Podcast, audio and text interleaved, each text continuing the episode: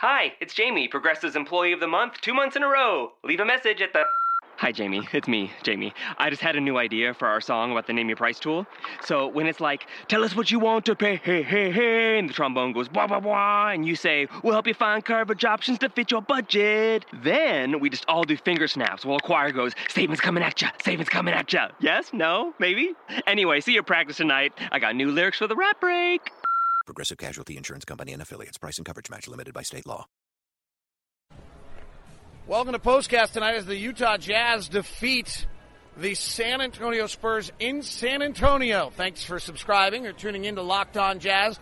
I'm David Locke along with Ron Boone. We give this to you after every single Jazz game throughout the season. So you can subscribe to Locked On Jazz on whatever you use to grab your podcast so that you know that you can get this for you each and every game. It is the Locked On Podcast Network, your team every day. Well, the Spurs lost once here all of last year, and that was in the second to last home game of the year against the Golden State Warriors. They have not lost in double digits at home since January 31st of 2015 when they lost by 20 to the LA Clippers and the Jazz in a game that was close late. The Jazz outscore the Spurs 33 to 20 in the fourth quarter. We're going to work backwards on this one, Ron. What did the Jazz do late in this game to be able to win a close fought game against one of the league's best? I'm going to go with what Trey Lyles was talking about the defense, and and you you, you and I watched uh, what they were trying to accomplish with this team in, in practice this morning, and and and our shoot around report was yes,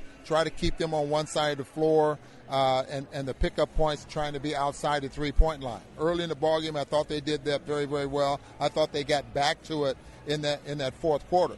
But George Hill was, was the big the difference maker because he made two or three huge shots when the Spurs was trying to recover and, and take the lead late in that fourth quarter. And it's just it, we, this is where the experience and all of this kind of intangible stuff we've talked about. George Hill's just not scared of this moment. He's played in Eastern Conference Finals. He's come in here before. He's battled Tony Parker. He, he, there was nothing he knew exactly what he was trying to do on every possession of that. Well, in breaking the defense down and, and getting into the paint. I mean, he had a couple of dribble drives, and again, I, I love that off rhythm shot that that he shoots. Uh, Dante shoots it as well, and I think Shelvin Mack is getting where he shoots it. Off rhythm shot, which means you're going in and, and you're going off the wrong foot, which means you're going off a little earlier than the defense thinks you're going to go off, and you're able to get that shot off over over taller defenders. He had a couple of quick uh, uh, spurts layups that he was able to get, and don't forget the three pointer that he made there late in that fourth quarter. There were so many different aspects to this game. They're going to have a concert here. Hopefully, it won't be too loud.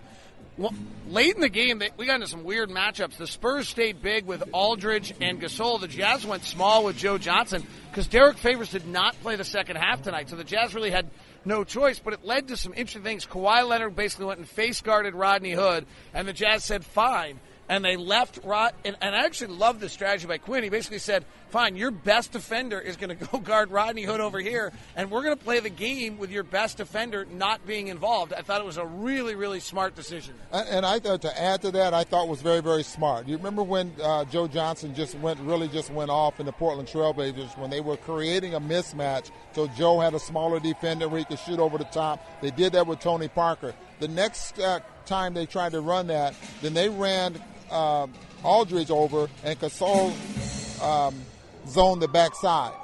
Now the next time down the floor, they was able to swing the basketball with that skip pass and get a three point shot on the weak side of the floor. So that was just something the Jazz were ready for. They responded well, and did they move the basketball very well tonight? And then Gregg Popovich adjusted and put Kawhi Leonard on George Hill, but then you saw the Jazz run George Hill off a bunch of picks, and eventually he ended up switched back on Manu with Manu Ginobili or Tony Parker guarding him.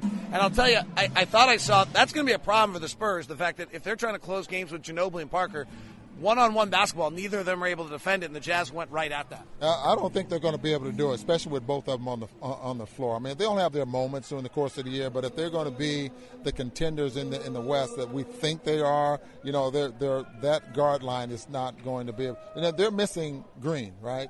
At, who's um, a big part of their uh, of their offense, a, a two guard.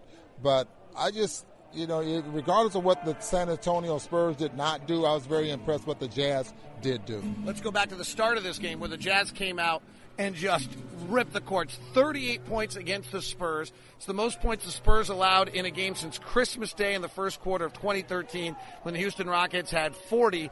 The Jazz nailed seven threes in that quarter, and the ball movement, which was non-existent against LA, was just terrific. And, and anytime you're moving the basketball that well, and and you're making those shots, man, coach is just, I mean, he's loving every minute of it because, you know, they harp on that all the time. Swing the basketball, the skip pass, it really gets the defense scrambling. And and once that starts to work, then you, you, you, you know, we had talked about this because they against the the uh, the LA Clippers, they had good looks. They just wasn't falling. Tonight, especially early in the basketball game, they, they fell. 72% in that first quarter. What a great shooting night. Yeah, it's finished tonight 15 of 31 from three. That's getting close to the all time record that they had against Charlotte uh, a few years ago. And then there were some other moments that I really loved in this game, and I want to single them out. Dante Exum was getting taken to school by Manu Ginobili. He was really, and there was a moment in the game where Quin yelled at Dante to get in the game. You could tell. And then Dante answers with a fabulous little layup.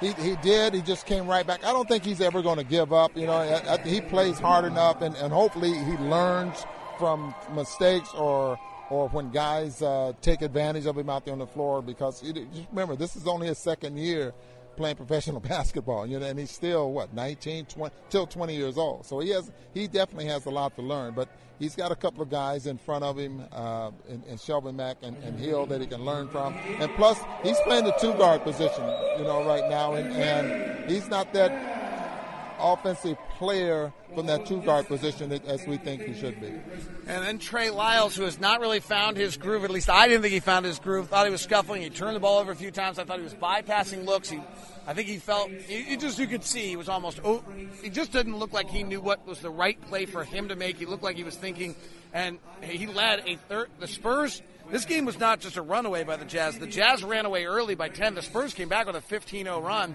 and then the Spurs took the lead in the third, and the Jazz go on a 10 0 run, which was almost entirely Trey Lyles. In that third quarter, he hit a bunch of shots. He took it at Aldridge on a drive and a pull up. He, he, he was just terrific in that stretch of the game. And there's another 20 year old kid bouncing back on the road through some adversity. Yeah, you're looking at he can be a big part of what the Jazz want to do this year, coming off the bench, because he will, now is a threat. What do you have? 15 points off the bench so between Trey Lyles and, and Shelvin Mack 29 points off the bench of the 45 points that the Jazz scored.